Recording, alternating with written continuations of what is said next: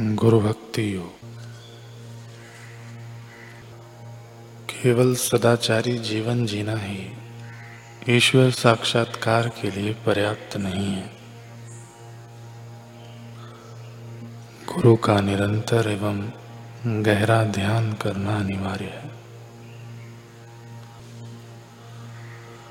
अगर आपको संसार के दुख, दर्द एवं जन्म मृत्यु की मुसीबतों से सदा के लिए मुक्त होना हो तो आपको गुरु के स्वरूप का गहरा ध्यान करने की आदत डालनी चाहिए।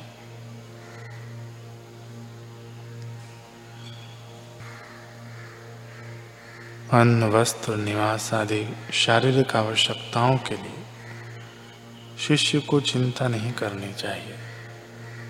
गुरु कृपा से उसके लिए सब चीज़ों का इंतज़ाम हो जाता है। गुरु का ध्यान शिष्य के लिए एकमात्र मूल्यवान पूंजी है।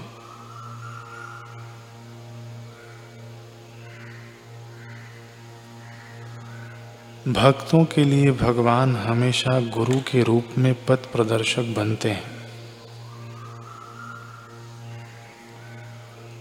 गुरु जब कोई भी चीज़ करने की आज्ञा करें, तब शिष्य को हृदय पूर्वक उनकी आज्ञा का पालन करना चाहिए।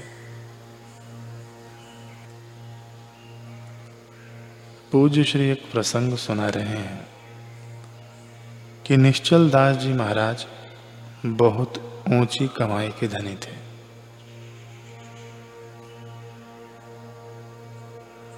उनका ग्रंथ श्री विचार सागर मेरे गुरुदेव को बहुत अच्छा लगता था। मेरे गुरुदेव मुझे श्री विचार सागर पढ़ाते थे। ईश्वर ते गुरु में अधिक धारे भक्ति सुजान, बिन गुरु भक्ति प्रवीण हो लहे न आत्म ज्ञान। शिष्य को ईश्वर से भी अधिक गुरु की भक्ति करनी चाहिए। क्योंकि कोई मनुष्य समस्त शास्त्रों में प्रवीण हो, तथापि गुरु भक्ति के बिना आत्मज्ञान नहीं पा सकता। ईश्वर से भी अधिक गुरु में प्रीति क्यों?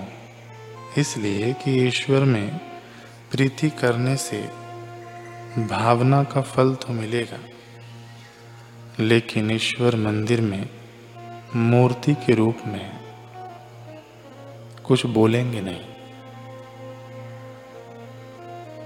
चाहे कोई सिगरेट पीकर मंदिर में जाए या शराब पीकर जाए।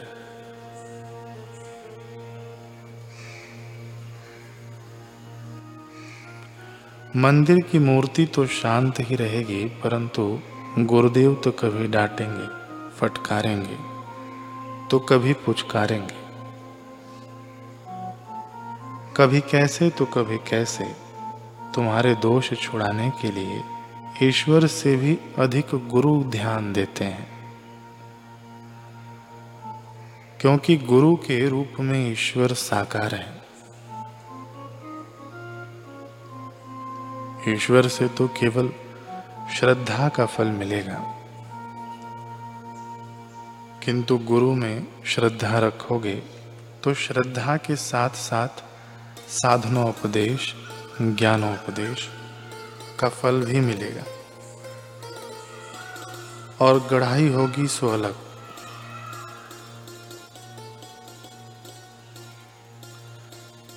एक ब्रह्मज्ञानी संत भोले बाबा ने लिखा है कि निर्जीव सारे शास्त्र सच्चा मार्ग ही दिखलाए हैं।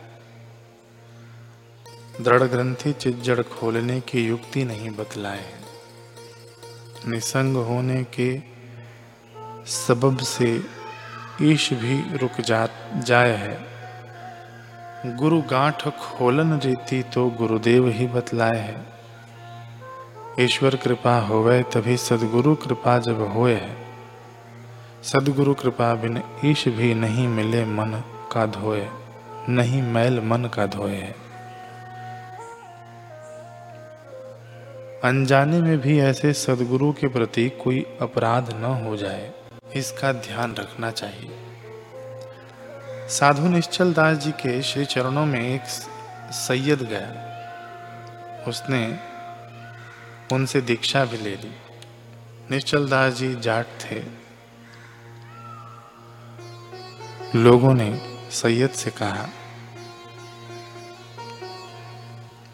तो सैयद है। और वह हिंदू का शिष्य बना। सैयद ने कहा, जाट और सैयद, यह तो शरीर की जाति है। संत तो आखिर संत होते हैं। संतों के पास भीतर का आत्म खजाना होता है। कीचड़ में सोना है तो क्या सोना नहीं लेना चाहिए? कंचन होए कीच में, विष में अमृत होए विद्या नारी नीच में, चारों लीजिए सोए।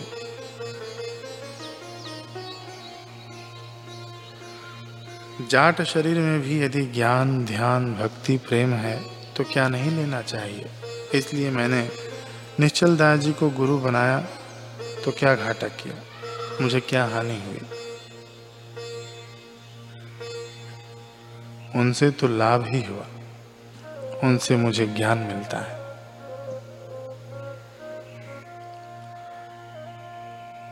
जब महाराज निश्चल दास जी को यह बात की जानकारी मिली तो उन्होंने सैयद को